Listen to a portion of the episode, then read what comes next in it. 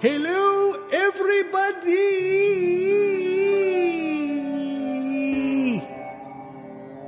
This is the master of the wide open spaces between the ears, Mr. Old Man Babagoonish.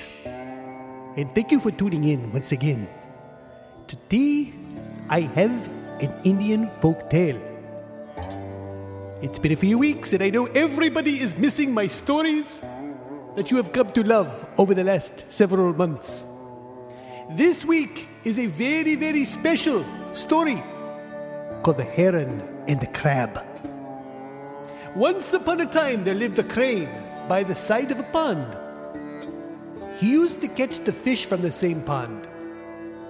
The crane always had a full meal, but with the growing age, he got older, but also weaker. He became so weak that he could not arrange for his food. The condition was that the fish swam around him, but he could not catch them. So one day, he was extremely hungry. He had not eaten anything for many, many past days. To satisfy his hunger, without much toil and trouble, he devised a plan. In order to start off with this plan, he went to the side of a pond with a gloomy face without any intention to catch a fish. The fish, frogs, and the crabs thought why he was not trying to catch any food. One big crab, on seeing the sad crane, asked him what the matter was. The crane replied, Alas, I am worried that the pond is going to be devoid of any fish, which are in turn my source of food. I have heard that some people are going to fill the tank with mud and grow crops over it. All the creatures of the pond got worried after hearing the crane. Founding the situation in his favor, the stork said, I know of a pond somewhat far away where all the creatures will be safe. If the creatures are interested, I can carry a few each day to the other pond where they will be safe.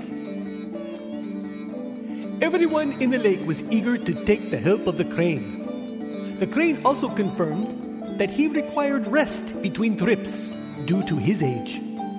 Also, he would be able to carry a few fish at a time. The creatures were ready to go with the crane on his condition.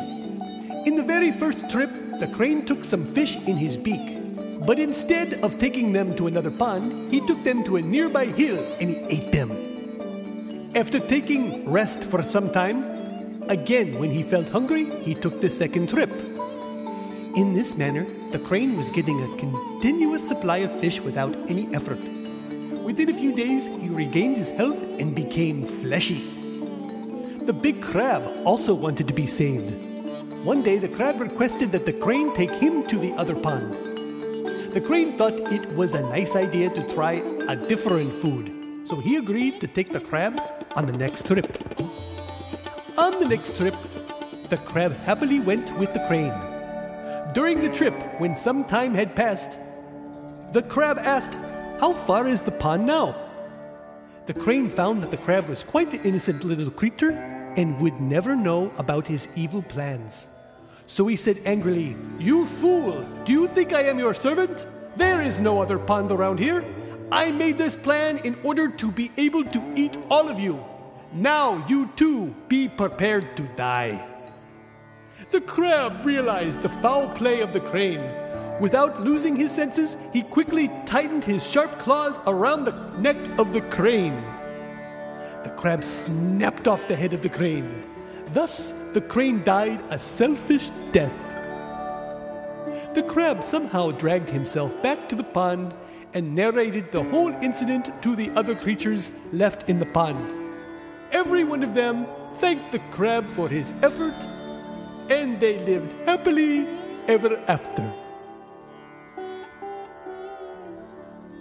The moral of today's folk tale is that excess of greed is always so very harmful.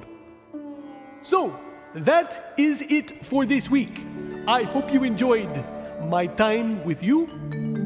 It is time to lay down the kids for bed.